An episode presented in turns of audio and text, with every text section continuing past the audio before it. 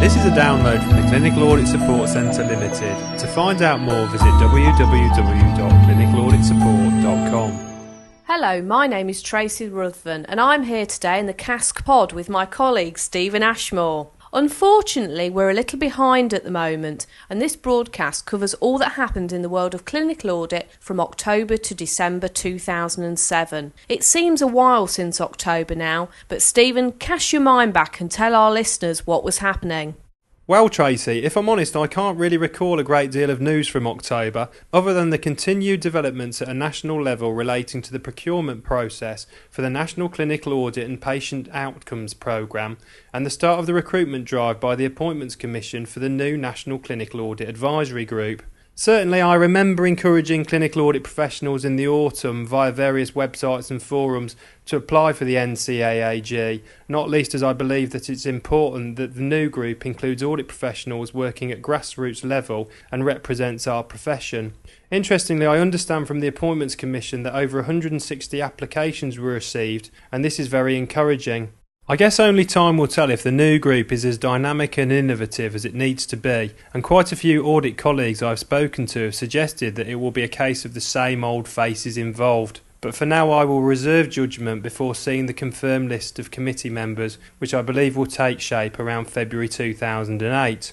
That completes my news from October. Let me hand it back to Tracy for her views on November. Well, Stephen, aside from continued national work, November was memorable for our first National Audit Conference, Clinical Audit 2020, which took place at the National Space Centre in Leicester on the 15th of November. We'd been eager to run a national event since establishing the centre in September 2006 and the conference proved a great success with a mix of local and national presenters. I think that we did a good job of getting some big hitters onto the programme, and over the course of the day, delegates enjoyed presentations from the Department of Health, CGST, the NPSA, the Royal Pharmaceutical Society of Great Britain, and also the National Audit and Governance Group. There are also perspectives on the current state of clinical audit from a GP and a former clinical audit professional who retired in 2000. 2007. The undoubted star of the day was Andy Cope, who's a professional trainer and also author of children's books, and he delivered an inspiring presentation on the art of being brilliant. 94% of delegates gave Andy top rating via their evaluation, and few will forget his animated performance that included information on mood hoovers, Baywatch, and Nightmare Michelle. We tried to make the day highly interactive, and delegates had the chance to participate in live votes, and that was using keypads, and also a traditional paper based questionnaire. We also tried to make the day relatively affordable by charging £150 for places. Overall, the event evaluated well, with over 90% of attendees endorsing the event. Delegates all love receiving copies of presentations on memory sticks. We didn't get it totally right, and there are a few small technical problems, as well as a slight bias towards primary care. But in typical audit fashion, we'll make changes to ensure that the next 2020 event builds on the success of the first. Okay, now I'm going to hand over to Stephen for festive news in December.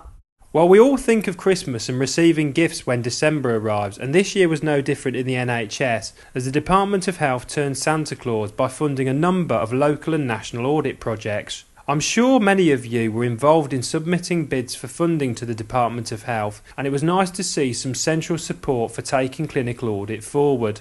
December was also memorable for its non news, with the announcement of the winner for the NCAPOP bidding process and name of the new NCAAG chair delayed until 2008. We also found out in December that Martin Ferris had been selected as the new chair of NAG, replacing Darren Thorne, and this was agreed at their November meeting. That completes the news from October, November, and December, and we now move on to a regular feature website of the quarter. Following on from my own presentation at Clinical Audit 2020, which focused on the apparent lack of a clinical audit community in 2007, both Tracy and myself would like to draw your attention to the following websites that both have forums where audit staff can ask questions and share information. Both www.cson.co.uk and www.nag.co.uk utilise interactive forums, and it is a pity that these have both been underutilised over the last 12 months. For both sites, the number of posts has dropped dramatically, and less than 1% of those who view postings take time to reply. Given that these fora exist, and especially given that the NAG site is a ready made route for healthcare professionals to ask questions to a central group of audit experts, it is disappointing to see so few people linking in with these websites, so please try and take a look and get involved if you can. I'm now going to hand over to Tracy, who's going to give you a quick roundup of other news. Okay, to quickly round off this newscast, a few updates that will be of interest to those of you involved in clinical audit. First, Helen Lovell, who is Quality Strategy Policy Leader at the Department of Health, has set up a mailing list whereby you can be kept up to date with national developments. If you want to join this, please email Helen Lovell at dh.gsi.gov.uk. Secondly, um, the International Society for Quality in Healthcare, they have a conference annually and the next one is taking place in Copenhagen in October 2008.